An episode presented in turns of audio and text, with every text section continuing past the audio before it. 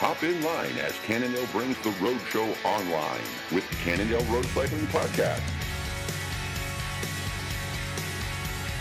Please join us for the ride with your host, Jonathan Guerin, Cannondale's Road Marketing Manager.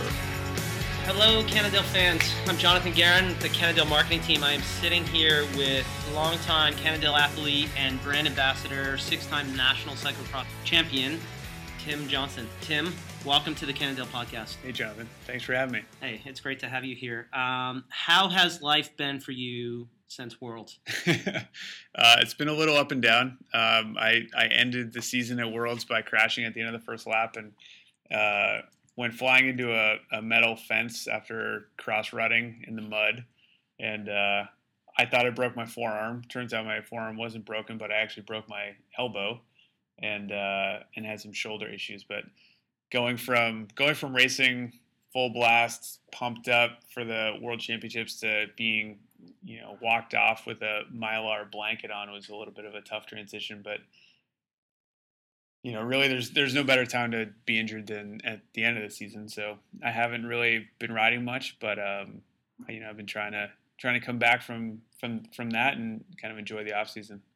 Speaking of not riding much, I saw uh, a screenshot of your phone with zero miles and zero rides in the last 28 days from your Strava. What's it like being a professional cyclist and not riding for six weeks? How's that? How's that mentally? How is that physically? What's that like for you? Uh, you know, it's it's not the it's not the ideal way to, to be a professional rider by not riding, but um, I, I, think it's really a good way to to go through that transition of of ending a season and, starting a new one. I mean, I, I'm not letting my my fitness drop completely. I'm not gaining 20 pounds and, right. and haven't been outside or or haven't been active. We've been we've been snowshoeing and, and Nordic skiing and backcountry skiing and you know all that stuff is a part of um, you know really just being having an active lifestyle. You know, I, I may I may be a retired guy someday and, and get a little gut, but I'm I'm never going to be the one who's inside all the time. You know, yeah. being outside and, and, having that lifestyle is definitely a part of me. Yeah. So um, off the bike, skiing, those kinds of things. Did you grow up skiing? Is that a passion that you've had as a child, or is this something you you learned as an adult that this outdoor activity is as fun as riding a bicycle? Well, I, I think that the skiing side of things, I didn't grow up skiing. I was I was a kid riding my my BMX bike or skateboard, and if it was in the winter, I was on a snowmobile, which is like wow. the opposite yeah. than uh, than a kid on a lift. But um, I've I've cross country skied, I've Nordic skied a lot, and uh, I've just kind of started honing my downhill skills, which I will hold back from saying skills. Um, I skied powder for the first time, which is pretty cool. Yeah. And all it made me want to do is ski it more. Um, but no, that that um, doing stuff like that is just it, it's so fun and it's so refreshing mentally, but but physically the the trans transformation of fitness from backcountry skiing, which is skinning uphill yeah. and then going downhill, I think it translates great for cycling. It's right. a lot of the same kind of the core muscles are always you know always a part of it, but also the uh, just the level of fitness is if you're looking for like zone one or zone two, it's perfect. It's it's exactly that. And then on the way down, you rip. Know, you can have a blast. So I think it helps out a lot of stuff for cycling. Yeah. So your career as as it seems as though in professional racing, every career is in a transition from neo pro to uh, you know best young rider to experienced professional you, you are in the experienced professional ranks now. Um, you're a mentor to young athletes, whether they're on your team or not. Um, what's your transition like as a pro today, having started the team, CannondaleCyclocrossWorld.com, with your good friend Stu?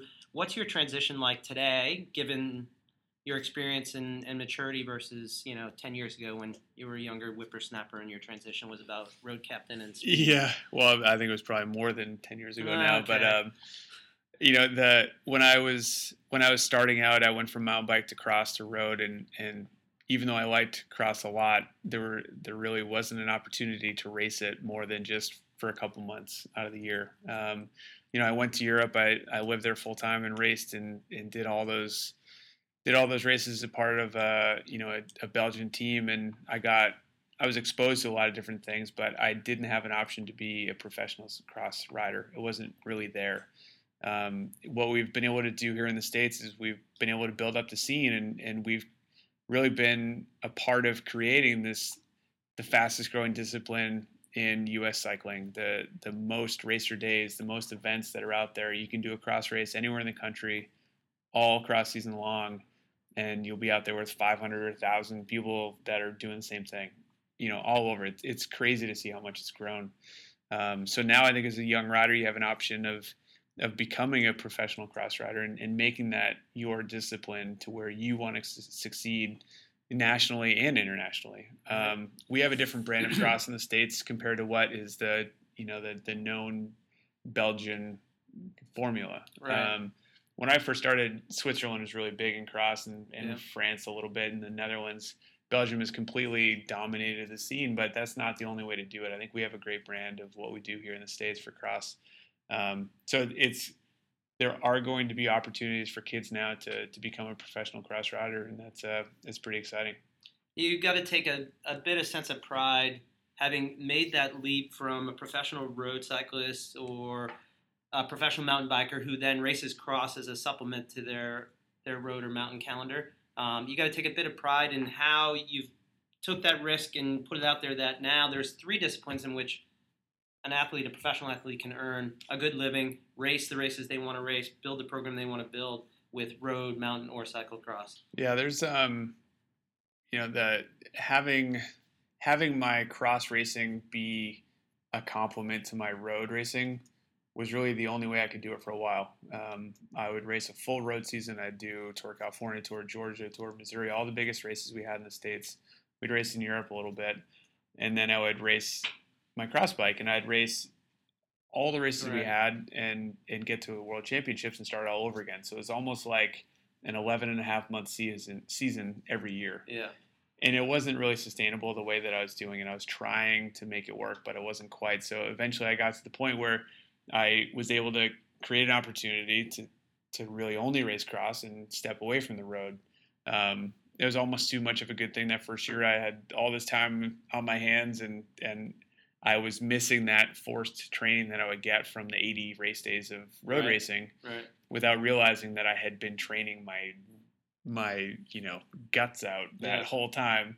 Um, so now I've I've really tried to make that balance a little better and have the the fitness training that I need to get ready for the season, but also taking advantage of that time when I'm not racing in the spring and summer and and, and to do some of the things that I find to be um, to be fun. So I think another risk that we see presented to cross athletes today, it's not so much about racing cross and dedicating themselves to cross, it's racing in North America or racing in Europe. How do you how do you counsel or mentor or consider those decisions of of those athletes that are making or approached with that decision to race here in North America or Europe Um, more? Well, I think it really depends on on who they are and at what point in their career they're at. Um, Right. We have uh, we have a, a great opportunity here in the states where if you have if you have a combination of results and and you know personality, you can develop a program that will support you. You'll be able to you know win the prize money, get a salary, and also you know be able to develop some kind of a, a brand for that for yourself to to where you can actually make a career out of it. Um, you know, what we see with the European racing is that yeah, we need harder courses. We need to race at a higher level. So when we do go to Europe, we're not at a disadvantage. We need to race the fastest people more often. Um, you know, something like the women's racing, they have the fastest women in the world here in the states, as well as in Europe. You know, but Yeah. it's also they're mostly North Americans or Right. North American based. Um, so they're in a different situation than say we are in the men, where we are racing at a high level here in the states, and we go to Europe. We aren't quite at that level of those fast guys that have raced those same races 15 times and Yeah. you know know that corner before the course tape's even laid out. You know how it's going to react to the mud Right. and the ruts and all that stuff. Um, so I think for for me at, at my level is a different question than you know a younger rider who's who's 21 Yeah. um, I would counsel them to take a longer term view of of things, realizing that there are, are they are there are opportunities here in the states where it'll help them in the long run versus um, you know just I want to go to Europe, I want to go to Europe, I want to go Right. to Europe. If Right. you have time to do that. We have a great system here look at the system, try and take advantage of it, and then make that move. And Yeah. I, I don't think it's gonna it won't hurt them at all. Tim, we were talking about young athletes like Logan, Curtis White, one of your teammates. Who are you looking to within the within the elite category for cyclocross as a an athlete that might come up and replace you, Be somebody you watch out for as a competitor? Uh, we keep talking about kids that are going to replace me. I don't know if that's really the topic I want to talk about, but uh, I, I think there are a lot of uh, a lot of young riders that are coming up in cross that in years past it's always been you know one kid or or one rider that's everyone's really talking about. But I feel like we're at a point where there's going to be three, four, five, six kids, ten kids that are going to kind of make this next move. Um, it you know to name those kids, I don't know. There's there's a lot of um, our junior nationals this year was very competitive. There were there was a group of like six or seven kids just out there battling right from the very gun um, behind Peter Goguen. But you know, I think there's a lot there's there's a lot of opportunity. We have a lot of racing to choose from. Being able to race at the at the world level, you don't always see those kids right away, and sometimes the kids that do the best early on don't necessarily do the best later on. Um, but I think it's I'm I'm hopeful for it for sure. Cool. What do you think about the talk about uh, Vegas becoming a possible World Cup event? I think Vegas is one of our best races. It has a, a feel that is unique to the sport, which is why they want to include it in the World Cup. The World Cup traditionally has been, um, you know, the races that they try and put in the markets that aren't the strongest to to give us a foothold or to, continue to continue a foothold. Um, you know, a lot of the races that we have in Belgium are, are bigger than the World Cups, and the UCI kind of has this World Cup to try and keep that, you know, the frontier out there.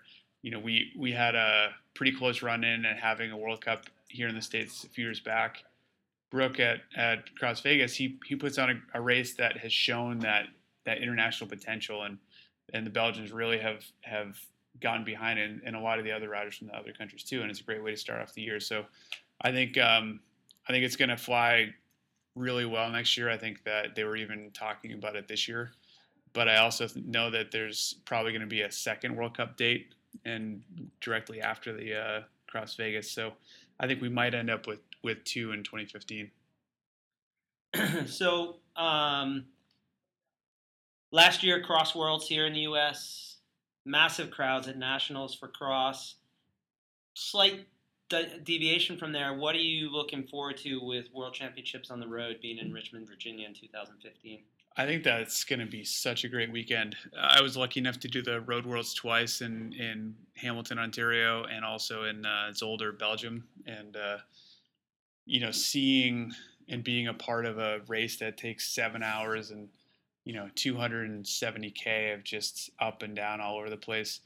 I, I was able to do the U.S. Open in Richmond when they first started it a bunch of years ago, and and know what that course is like, and, and working with the organizers a little bit. We actually had um we had the organizer come with us on the ride in Washington last year as a as a fundraising rider, because he really wants to make sure that he leaves a or they leave a lasting legacy in Richmond of something that really holds on to bikes, not only just for the the race. You know, it's it's two weekends that really take over the city, but he wants them he wants them to really hold on to something from from cycling for a lot longer than that. I think it's going to be a great show.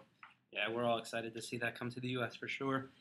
Given that your focus is on cyclocross and and not on the road category anymore, your your role with Cannondale has changed quite a bit um, over the last couple of years, and this year you're taking even a bigger step. I think perhaps laying some groundwork for future um, opportunities within the bike industry, but you're going to transition more to a brand ambassador role now with Cannondale. How do you, when you weigh what you're doing for training on the cross side and being a professional cross rider with all the commitments and requirements that a brand ambassador might require of you, how do you look at that stuff and how do you devote energies to one or the other um, as you start to take on additional roles just as a professional athlete? Well, I think having the having the balance of you know preparing athletically to to get ready for the cross season. You know, that's training and, and getting ready for the season is really riding and, and taking the time to make sure that I'm at a level of training that's good enough for for the racing. And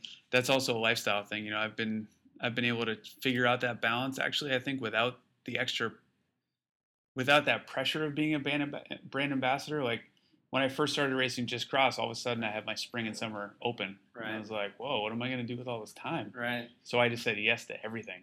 and I was so busy, I barely trained. And I had a terrible year. You know, I could barely get out and do well in the races. And so I finally figured out that I, I need to add in more of you know that type of specific training to make sure I'm, I'm hitting my hitting my numbers.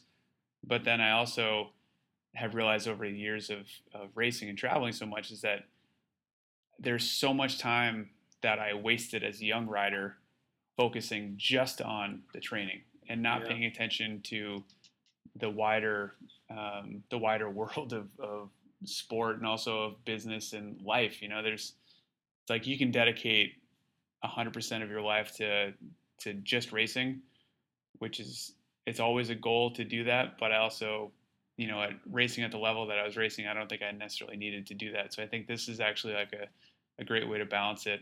Um, you know, if I were if I were on the you know Cannondale Pro Cycling and I was and I were getting ready for the tour and I was a top ten contender, then no, I wouldn't be able to travel and right. and and do all these other things that I consider to be fun and enjoy doing. At that level, they're a nuisance and getting in the way of you know my two hour nap every day and yeah. my massage and you know, my grandmother motor pacing me for getting ready for the race. Like, you know, I, I I'm lucky. I'm very lucky and yeah. fortunate that I'm able to do this. So, as part of your brand ambassador role, you know, it's being an advocate for the brand, of course. It's being an advocate for cycling. Um, we asked you to come here to our Wilton offices today and talk with the entire organization, give your perspective on that, secrets from the pro. What kind of trends are you seeing product wise that A are either going to revolutionize cycling or in the near term really start to change the way people think about bikes, the way they ride bikes, racing, etc.? Well, I, I think it's um, it's how people get into the sport. If it's um, you know looking at looking at racing as as your hook, or looking at um, you know the way that a lot of people came into cycling in the in the late or the early 2000s. Um, you know, are they staying in the sport that way? Is it is it because they they get into the sport because it's something they started to ride more because they had the time, or they they wanted to commute, or they wanted to to spend more time outside, or or you know, or maybe they had to ride, whatever it is. But um, I think cycling is more than is more than just what we see from the racing side. You know, it's more than just spandex and, and wearing a number and going out and racing on the weekends. And you know, really having the identity of a cyclist is also someone that can jump on the bike to go to the store real quick or you know maybe they want to take the family out on a bike path and, and go ride because that's something they can do together um, as we see more and more opportunities to ride because of really just taking the time to do it or, or um, being able to take advantage of some of the, the bike paths and bike lanes that are out there and bike share and all that stuff cycling is just becoming easier to do and the more that that happens then the more we'll see people that don't necessarily get into it just because of the race, but because they like what they're doing. So one of the things that, of course, a brand ambassador needs to be able to talk to the CEO down to everybody that works on the floor, that does the sales, that works on the floor at the shop. and that's great. Those are things that, you know, when we think of you as an athlete, you're sort of the intelligent thinker, the intelligent cyclist, and that's great. But of course, that's riding. So we've got a ride coming up in Kentucky where you went to college. Um, so we'll be on some roads that you're very familiar with. It's a ride geared towards this sort of epic nature, a lot of miles in one day. As a brand ambassador, of course, we have you talking to everybody from the CEO to the shop guys on the floor, um, educating them about the bikes, the product, the brand. And that's cool. I know you enjoy doing that. You know, we consider you sort of the intelligent thinker on a bike here, which is great because we rely on you for that. But part of it as well is for sure riding a bike. And one of the things that we've got scheduled for you in May, where you went to college in Kentucky, is doing a pretty killer ride on the roads there that sort of mirror the some of the Kentucky distilleries. Can you talk to us a little bit about what you're looking forward to on that ride, what we're going to capture there, how you think that mood and vibe is going to be? Um, I know you've invited a good friend of yours. What's that going to be like for you um, as an opportunity?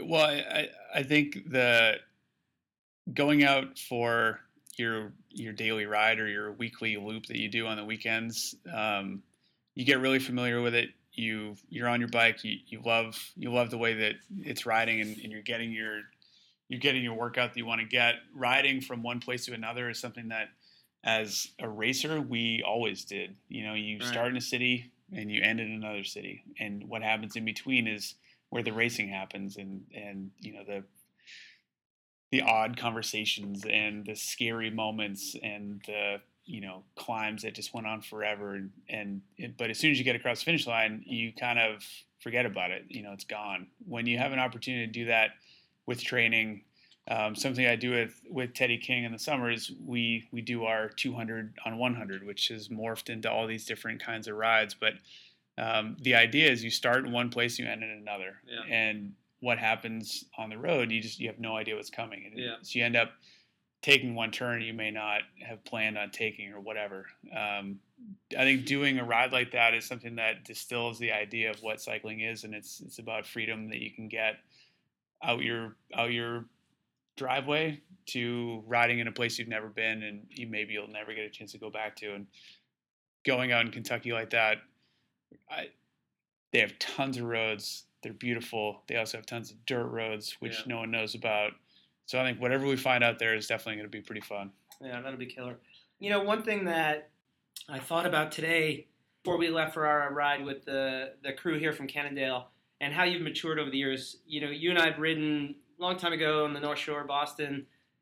Never got a safety brief when you were 18, 19 year old, 20 year old whippersnapper. But now I've been on several rides with you as, as a mature adult here, and every time it's, you've given a safety brief. How have you how have you evolved your riding safety etiquette? How have you built that into your program? That I think every time now it feels like something you do that you give this quote unquote safety brief. uh, yeah well it, using the word safety kind of ruins the effect of it because Sure, it's sure. not you know like when you say oh let's be safe guys then that's the the trigger to, to not pay attention and just Yeah. kind of drift off but um, you know i think that it's it really started because when we were at training camps with a team of 12 or 18 riders you know you're riding two by two out there on the roads you're out there all day long every day there's a there's an unwritten rule set of of etiquette and courtesy that you have for your teammates, but also you kind of don't want to get in the way. You don't want to Yeah. cause trouble because that's going to just slow you down as a group. So you kind of have this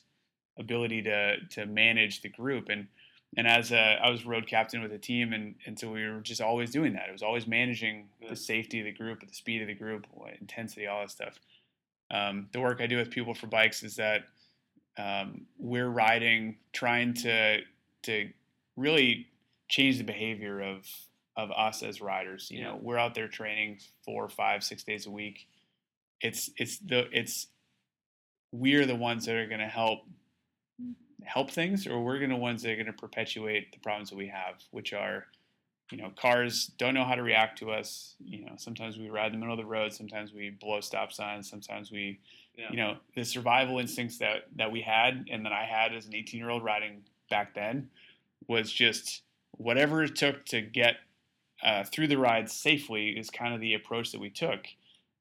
But really, that that doesn't work. You know, you do a group ride, you you do a small group ride, whatever it is. When cars when cars meet riders, if they meet us and they they hate us at that moment, then they're going to take it out on another rider or another group of riders. Yeah. And so, you know, getting getting buzzed or getting yelled at, getting you know the finger out the window, those are all really bad things. Yeah. You know, and it's it's easy to laugh them off then, but it's it's kind of a it's a it's an illness that we have as riders that I think we need to really be aware of and try and be change our behavior. We get a lot of we get a lot of benefits from bike lanes and bike paths and and the work that advocates do to make it easier for us to ride. It's like we kind of have to appreciate that, you know. Yeah. So if we get stuff, then we have to give stuff, and we need to give better behavior as as cyclists. I think. Yeah, it's a good point that the indelible moment on a motorist with a group of cyclists isn't left with the group they just passed. It's No. usually the future group or the two future groups that they've seen. So it's Yeah. a, a really good point and something that us as cyclists don't always think about that the next group's on the road that has to deal with that angry motorist and, Yeah. and those kinds of things. So, and and, and really you can't control what, what anyone else will ever do Yeah. you can only truly control what you do Yeah. Let's shift gears a little bit here. figuratively. Um, you know, you've had the opportunity to ride prototype bikes, prototype cross bikes. You've been on the Synapse disc for a few times. You've spent a ton of miles on the Evo, I'm sure, training, racing, um, riding. What's your impressions? Do you have a favorite between the two? How do you think um, the Synapse compares to the Evo? Um, I, I, think the the type of riding that I do is really what determines the bike that I'm going to ride that day, yeah. or make, or I'm going to stay on for a few weeks. Um, the the Synapse disc is a lot more like my my Super X disc, which it's easy for me to go back and forth from that. So during mm-hmm. cross season, I'll swap from Super X to Synapse. Um, I'll just swap the wheels and I'll keep the road tires that I have on my on my Synapse and throw them on my Super yeah. X and back and forth racing a, a road race on the Evo is just perfect. You know, it's like exactly what it's designed for, and it's perfect at that job. Yeah. Um, I've also kind of ridden that. I've ridden the Evo outside of Spectrum.